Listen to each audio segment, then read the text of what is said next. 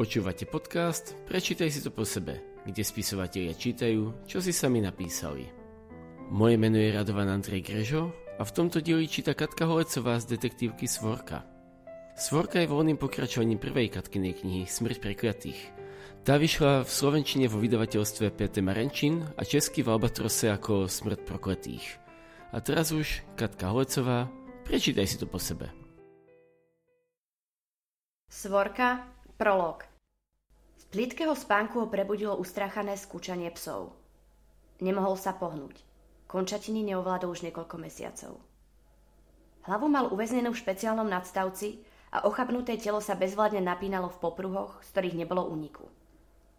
Upravený invalidný vozík držal celú jeho telesnú schránku pohromade.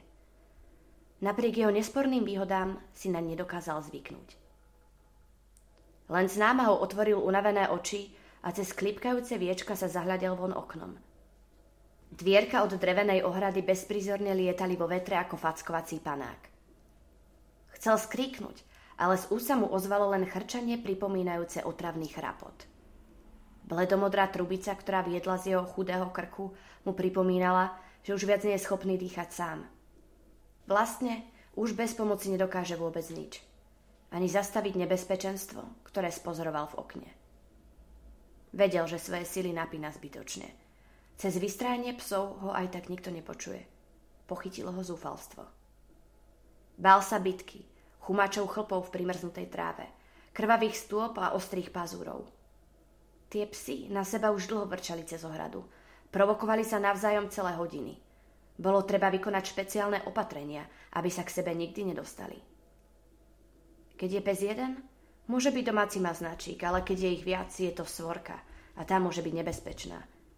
Vysvetľoval žene v časoch, kým jeho telo úplne neovládla choroba. Zúrivé kvílenie tieto slová potvrdilo. Sledoval lietajúce dvierka a predstavoval si, čo sa deje mimo jeho zorného poľa.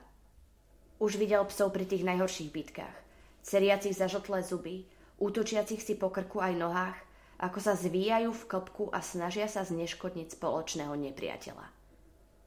Len sťažka pre Gogologu Čuslín, ktorá sa mu spravila v hrdle stiahnutom od strachu.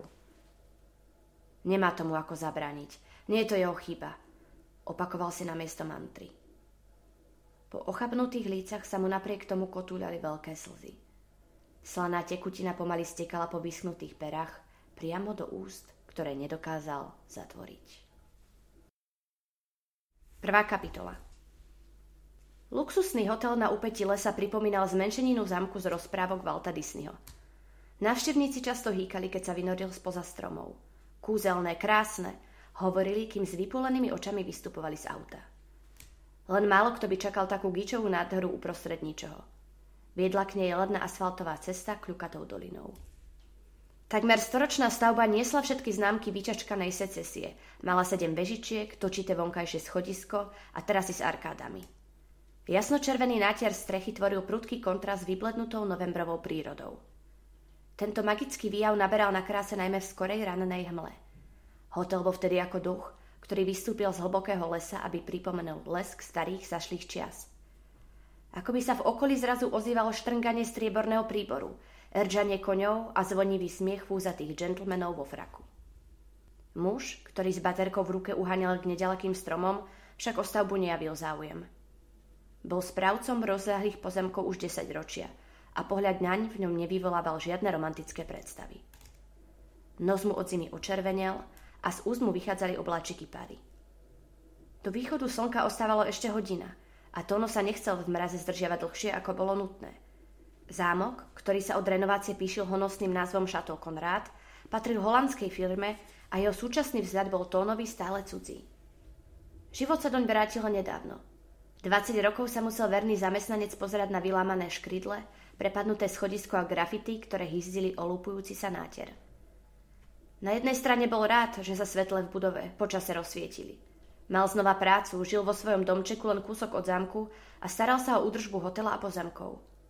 Na druhej strane ho rozčiloval príchod rozmaznaných hostí, zvyknutých na prepich a úslužnosť. V šato Konrád sa stretávala smotánka, domáca i zahraničná. Parkovisko zaplňali auta luxusných značiek a na oblohe namiesto hviezd žiarli ohňostroje sprevádzané vážnou hudbou. Nič z toho sa mu nepozdávalo. Podvedomo už dlhšie cítil, že s príchodom týchto snobov, ako ich nazýval, prídu problémy. Málo kto bol s novým zameraním Konrádu spokojný. Personál sa v hoteli často striedal. Raz sa hostia stiažovali na čašníkov, inokedy na chyžné. Všetci chceli mať súkromie a zároveň komfort. Trvali na veciach, ktoré si zamestnanci mnohokrát nedokázali správne vysvetliť. Ale to bol pokojnej povahy. Nikdy vedeniu neprotirečil a preto ho väčšinu hádok obišla. Zvyčajne ho nič len tak ľahko nevyviedlo z miery. Až na dnešné ráno. Zadýchčanie sa približoval k lesu. Medzi rebrami sa mu usadil zvláštny pocit, ako by mu na plúcach a žalúdok tlačil rozpínajúci sa balón.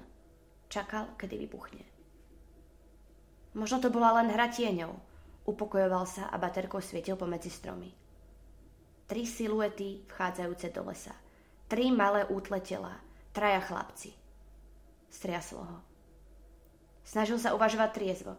Nikto cudzí by sa nad ránom predsa nepotuloval po okolí. A určite nie deti. V lesoch sa rozmnožili diviaky, dokonca sa hovorilo o medveďoch. Len málo kto okrem polovníkov by si trúfol v tomto nečase provokovať divú zver. Napriek tomu mal stále pred očami ten istý výjav, ktorý v ňom vyvolával nervozitu. Tri tmavé postavy. Pretrel si oči a znova sa zahľadil do dielky. Hmla medzi stromami husla, až pripomínala rozprášený sunar. Svetlo baterky ňou nemalo šanco preniknúť. Musím sa upokojiť, hovoril si a každým vydýchnutím sa tlak v jeho hrudi uvoľňoval. Bol to naozaj len prelud, nič sa nedeje. Pomaly sa približoval k parkovisku a lesnej ceste, ktorá viedla k domčeku správcu. Z pamäte vylovil zvuky, ktoré zvykol na tomto mieste počúvať v mladosti. Šuchotanie lekárskych plášťov, kašeľ a detský chichot ako by boli predzvesťou zla. Nestiel sa ani pozrieť k bývalému irisku, keď sa strhol na známu melódiu. Cengajúci mobil ho rýchlo vrátil nazad do reality. Nečakal telefon takto skoro ráno. Už si hore? Vďaka Bohu, príď na osemnástku. Šepkala žena nahnevane do slúchadla. Jeho nadriadená mala nepríjemný zvyk prehnane artikulovať. Aj teraz, napriek tomu, že sa snažila rozprávať potichu, zneli jej slova ako krik. Neviem, čo sa tu deje, ale nepáči sa mi to. Oni proste zmizli. Prosím. Tri siluety vchádzajúce do lesa, tri malé útle tela, traja chlapci. Takže neboli len fantasmagóriou. Sobokol sa nadýchol. Marti, kto zmizol?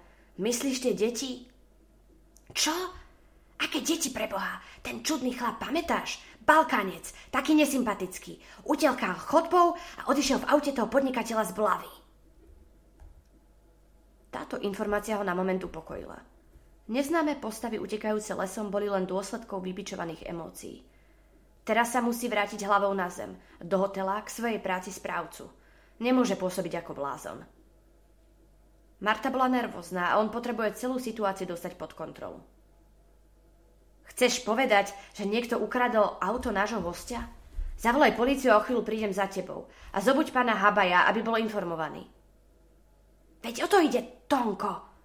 Afektovaný šepot prerastol do rozčúleného kriku. Nechce sa zobudiť. Aj som klopala, aj volala na telefón. Nič. A dvere od izby? Sú zamknuté. No, ak sa zamkol, tak v tom prípade na recepcii Náhradný zväzok chýba. Vravím ti, Tonko, vôbec sa mi to nelúbi.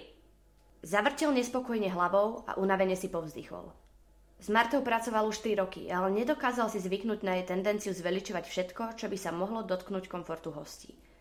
Pri každom tóne jej vysokého hlasu si predstavoval, ako prehrananie gestikuluje a neprirodzene krúti narúžovanými perami. Upokoj sa, určite sa nič nestalo, len... Príď na osemnástku. Hneď! Rozkázala mu a zložila telefon. Posledné novembrové dni boli sichravé, po snehu však ani v kopcoch nebolo stopy.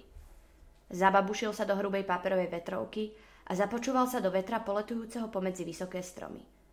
Chodil rovnakou cestou denne, ale dnes sa v ňom vynorili spomienky. Stará hojdačka, z ktorej sa odlepovala červená farba, okrúhla prelieska, ktorá slúžila ako malý kolotoč, nervózne pokrikovanie hlavnej sestry. Duchovia tohto rozprávkového zámku ožívali a nebolo nutné vrácať sa ďaleko do histórie. Ozdravovňa Hviezda, Sanatórium pre deti s ochoreniami dýchacích ciest. Sídlila na tomto čarovnom mieste uprostred hôr v rokoch 1952 až 1991. Udalosti, ktoré sa v nej odohrali, nezakryla vynovená fasáda ani pozlatené kľúčky na dverách. Druhá kapitola Rena Juhas nechcel meškať. Dokonca vstal o pol hodinu skôr, ako si zaumienil, ale celý svet sa spojil proti nemu. Inak si to nevedel vysvetliť. Najprv sa mu pokazil kotol na ohrievanie teplej vody a dosť dlhú chvíľu sa odhodlával, kým pod sprchu vôbec vliezol. V strese z ľadového prúdu si na husté ryšavé vlasy na miesto šampónu vylial akúsi mazľavú tekutinu, ktorú u neho na poličke nechala Silvia. Mydlo na ženskú intimnú hygienu, ako hlasil nápis na plastovej nádobe, vôbec nepenilo a vôbec nešlo zmyť z masnej hlavy. Po vysušení vlasov vyzeral, že mu na lepke zakotvila vypoznutá líška. Neskôr sa s drkotajúcimi zubami snažil nájsť rovnaký pár ponožiek bez diery na palcoch, košelu, do ktorej by zmestil svoje zväčšujúce sa brucho a nohavice, z ktorých gombík nevystrelí, kým bude kráčať po ulici. Trvalo to dlhšie, ako si v mysli vypočítal a nestihol ani druhý autobus, ktorý by ho načas dopravil do práce. Na Mosúre nekráčal parkoviskom a preklínal deň, keď súhlasil s návštevami u policajnej psychologičky. Nie je normálne vstávať o piatej, to je proste tyrania, hovoril si cestou. Prekvapilo ho, že nie každý zdieľa jeho názor. Okna na presklnej policajnej stanici sa už pomaly rozfecovali a pri automate na kávu sa tvorila prvá rada nedočkavcov. Blázni, pomyslel si opovržlivo. Dobre sa vyspať, to je predsa základ úspešného dňa. Bez slova prešiel vrátnicou a na poslednú chvíľu sa vtlačil do výťahu pomedzi teplé zelené uniformy. Automaticky stlačil tretie poschodie, ale potom si znova uvedomil, že čo ho takto skoro ráno čaká a zahambil sa. Nechcel priznať pred neznámymi mužmi, že ide na osmičku. Vedľa tlačidla sa totiž skvela len jedna jasnobiela nálepka s nápisom Mgaratina Papanová, psychológ. Cítil, ako mu na tvár nastupuje červeň. Toto nedá, Ďalej radšej pôjde pešo. Roztržito vystúpil na treťom poschodí, slušne sa pozdravil a čo najnenápadnejšie sa snažil preklznúť ku schodisku na druhej strane miestnosti. Najradšej by sa aspoň na moment stal neviditeľným. Keď to už už vyzeralo, že si jeho prítomnosť nikto nevšimne, špicou topánky narazil do prahu od dverí. Aby nestratil rovnováhu, chcel sa oprieť o zárubňu, prižmuril oči, nastrčil dlane, ale neskoro – Kývajúc rukami dopadol s buchotom rovno na zem. Juhás, čo mi to tu nacvičujete? To má byť klik? Veď sa napnite poriadne a nezohýbajte tie kolená ako ženská.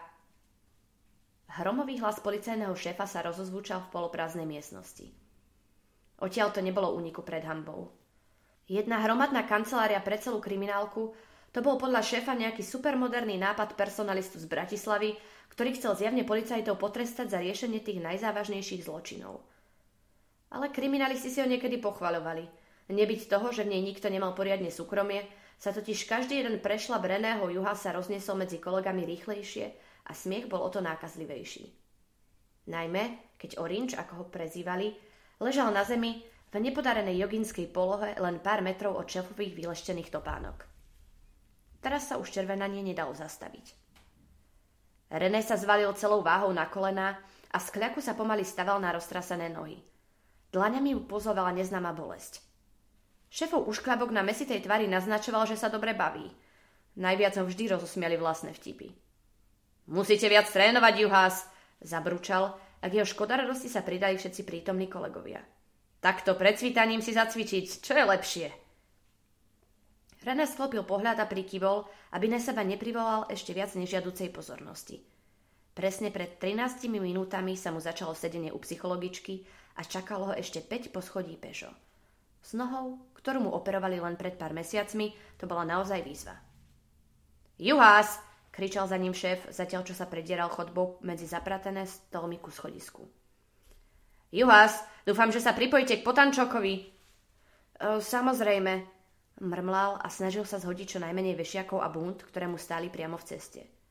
Juhás, spravíte to hneď, ako sa vrátite od tej psychiatričky. Prvú sekundu dúfal, že to nikto z prítomných kolegov nepočul. Ale slová, ktoré sa mu ozývali v hlave celou náročnou cestou po schodoch, hovorili jasne. Orinč chodí ku cvochárke. Hm, už bolo na čase. Úsme poschodie zývalo prázdnotou, väčšina dvier bola prelepených bezpečnostnou páskou a len málo z nich niekto v posledných rokoch otvoril. Budova krajskej aj okresnej polície bola od svojho vzniku z konca 90. rokov predimenzovaná. Rátalo sa s väčším počtom policajtov a najmä administratívnych pracovníkov. René prešiel okolo niekoľkých miestností, ktoré slúžili ako sklad a pozorne sledoval prázdne plexiskla s neexistujúcimi menovkami prilepenými vedľa plechových zárubní. Meška už štvrť hodinu. Možno to psychologička dávno zabalila, pomyslel si s nádejou. Pán Juhás? Hlas nenápadne potvorných dverí znel priam detsky. Nesol známky veselosti, ako by sa jeho majiteľ len pred chvíľou dosmiel. Momentiček, zamrmlal a rukou si pretrel spotené čelo. Vlasy po ranej nehode v sprche vyzerali stále masne a nepríjemne sa mu lepili na pokožku. Tu som, čakám vás, Pomaly kráčal ku dverám a snažil sa predýchať neplánovaný výstup po schodisku. Psychologička, to bol teda skvelý nápad, hovoril si ironicky. S neúprimným úsmevom otvoril ťažké dvere a plný predstieranej sebaistoty vstúpil do kancelárie. Pohľad na takú nečakanú krehkosť ho prekvapil. Za veľkým stolom v koženom kresle sa strácalo drobné ženské telo. Útle ramená sa akoby strachom dvíhali do výšky a svetlohnedé vlasy po plecia osvetľovalo slnko pomaly vstúpajúce po radnej oblohe. Na nenaličenej tvári mladého dievčaťa, ktoré by mohlo byť pokojne stredoškoláčkou, sa skvel široký úsmev odhalujúci neprirodzene veľké zuby. Policajnú psychologičku si predstavoval úplne inak. Statnú ženu okolo 50 s cigaretou v ústach, ktorá chraplavým hlasom prednáša úsudky o povahe miestnych policajtov. Táto pubertiačka vo voľnom smetri na neho nepôsobila dôveryhodne. Som rada, že vás poznávam. Sadnite si. Srdečný tón ho priviedol do pomikova. Z neznámeho dôvodu sa zahambil a pohľad sklopil do zeme. Mrzí ma, že meškám, zahlasil a nemotorne stlačil malú dlaň. Jej stisk bol nečakane pevný. Žena sa znova zo široka usmiala. Máte zaujímavý prízvuk? Pochádzate z Maďarska? Znova ten prízvuk. Myslel si, že po pol roku života na severe Slovenska ho už nebude v jeho reči poznať. Asi sa mýlil. Moji rodičia hovorili po maďarsky, takže sa na mňa asi niečo nalepilo. Ale po slovensky rozprávate bez problémov. Samozrejme, že áno. Poslednú vetu vyslovil, zdôraznil až prísilno. Žena sa na neho skúmavo zahladila. Pomril sa na drevenej stoličke a zahľadil sa von oknom. Sichravé novembrové počasie rozjasil nečakaný východ slnka. Pán Juhás, ste tu, pretože niektorým kolegom z oddelenia sa nepozdával váš prístup k vyšetrovaniu. Konkrétne ide o Juraja Galbavého, Tomáša Šindlera a Mojmira Svitkovského. Údajne ste sa dlhšie nevedeli preniesť fyzickej aj psychickej újmy, ktorú ste utržili po sérii úmrtí. Mal som špirálovitú zlomeninu stehenej kosti. A po tomto vyšetrovaní ste sa uzatvorili do seba a odmietali ste spolupracovať na iných prípadoch. Odkašľal si. Áno, po návrate do práce bolo náročné stať sa znova policajtom a pustiť sa do nových prípadov. Niekde hlboko v sebe si vytvoril blok. Pred spaním videl horiace domy a šialeného vraha, ktorý sa neštíti ničoho. Nechcel to zažiť druhýkrát. Nezvládal to. Fakt, že sa dostal na kriminálku na severe Slovenska bol ešte pred jeho prvým vyšetrovaním vražd jedným veľkým omylom. Hoci občas veril, že je naozaj dobrým a akčným policajtom, jeho vlastná slabosť si ho vždy našla. Chcel sa vrátiť domov, do Bratislavy a znovu riešiť počítačovú kriminalitu. Toto prostredie, tieto prípady, bolo to na ňo príliš. Nie som si vedomý toho, že by som nejakým spôsobom odmietal spolupracovať s pánom Schindlerom alebo Svitkovským a Juraj Galbavý. Chcelo do mňa veci, ktoré sa netýkali priamo mojej pracovnej náplne.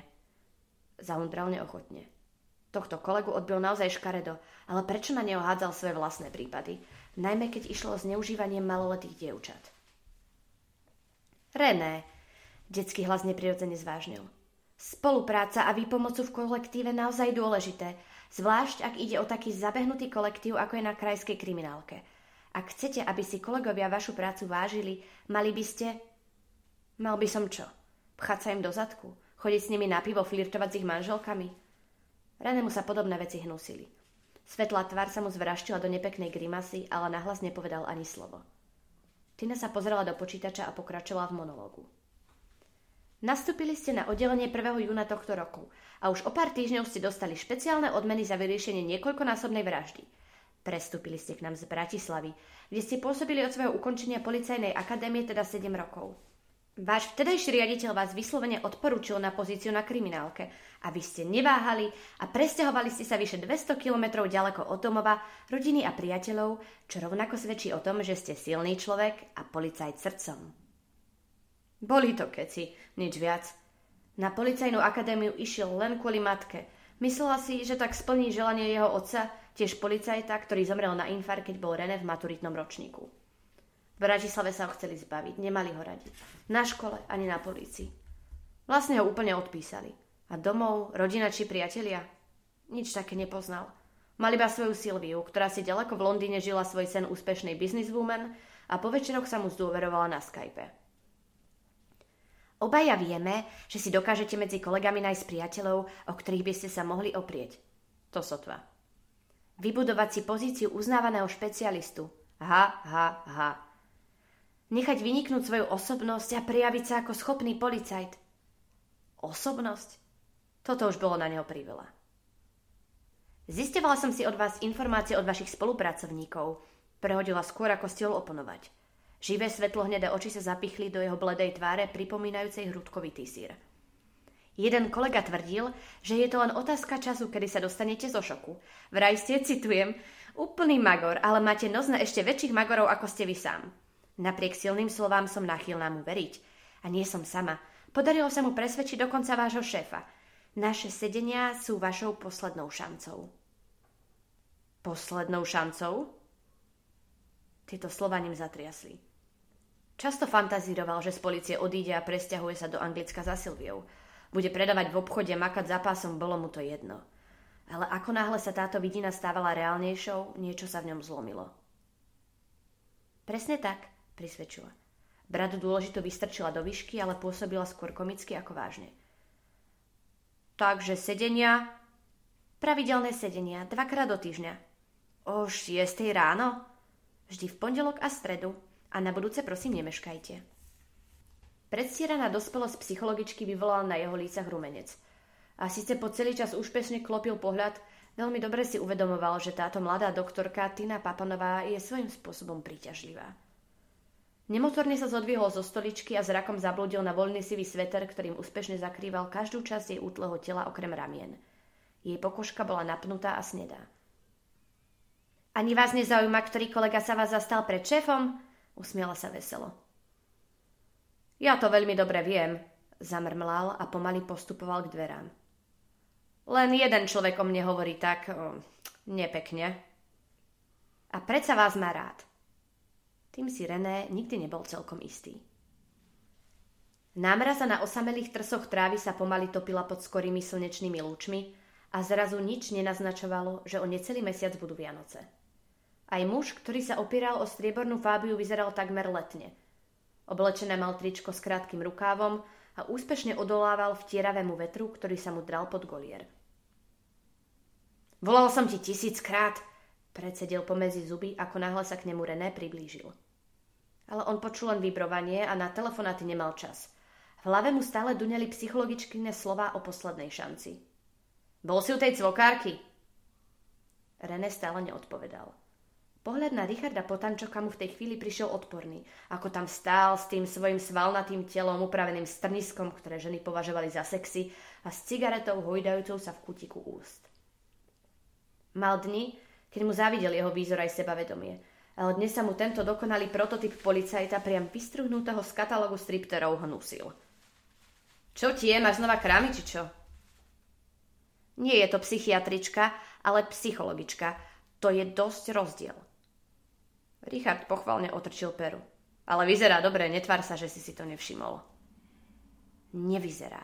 Silvia vyzerá dobre, má dlhé tmavé vlasy zopnuté v chvoste, veľké prsia, bohužiaľ aj brucho, ale to si pred sebou často nepriznával, je vysoká a pevná a rázna a vôbec.